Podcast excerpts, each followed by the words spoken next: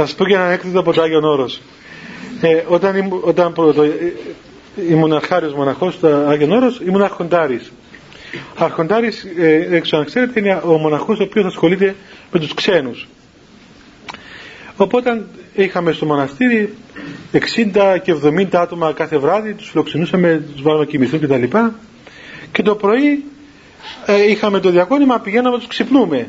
Να έρθουν στην εκκλησία, αφού υποτίθεται ήρθα στο Άγιον Όρος, ε, πιο πολύ ήταν ευλαβείς, ήθελαν να ξυπνήσουν, αλλά οι ώρες μας εμάς ήταν αλόκοτες, ξυπνούσαμε η ώρα μια, η ώρα δύο τα μεσάνυχτα, αυτή βέβαια φυσικό, οι άνθρωποι ήθελαν κάποιος ξυπνήσει. Ε, αυτό χτυπούσα την πόρτα, εκεί χτυπούσα, χτυπούσα, δεν απαντούσα, μερικές φορές άνοιγα και έμπαινα μέσα τους σκουντήσω ξέρω εγώ. Άλλοι έλεγαν, τι είναι, τι, τι είναι ας πούμε εδώ. Θυμάμαι ένα καημένος λέγε, ξύπνα, ξύπνα παππούλη ξύπνα.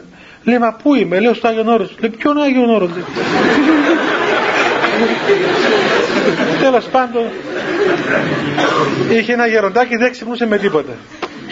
Τι γεροντάκι, καμιά ξυναριά χρονών ήταν, έτσι λίγο έτσι κάπως πιο ας πούμε λίγο χοντρούλης ξέρω εγώ ε, δεν ξυπνούσε ε, και εντωμεταξύ μας είπε από το βράδυ ότι αύριο με ξυπνήσει να έρθω στην εκκλησία. Το πρωί που θα πάτε και εσείς. Εντάξει ευχαρίστως. πήγαμε. Κατεβαίνω κάτω μου λέει ένα γεροντάκι παλιό γεροντάκι λέει το ξύπνησες σαν και τον παππού μας είπε λέει δεν ξύπνα λέει το σκούντισα τον κούντισα τον έκαμε δεν ξύπνα με τίποτα Άσε που καμιά φορά είχε που μια δύο μας έριξαν τα παπούτσια τους, ένας με πίσω παπούτσια. λοιπόν, λέει, άσε λέει, δεν ξέρεις να ξυπνά λέει εσύ τους, τους α, κοσμικούς. Λέω, πώς να το ξυπνά, αφού το ξε... Πάμε μαζί, λέει. Πάμε μαζί, λοιπόν, απλοϊκό το γεροντάκι, μπαίνουμε μέσα, το σκουντά μια δυο, τίποτε εκείνος. Το πιάνει από το χέρι, λέει, ξύπνα. Λέει εκείνος, ποιος είναι έτσι στο ύπνο του. Του λέει ο χάρος, ξύπνα.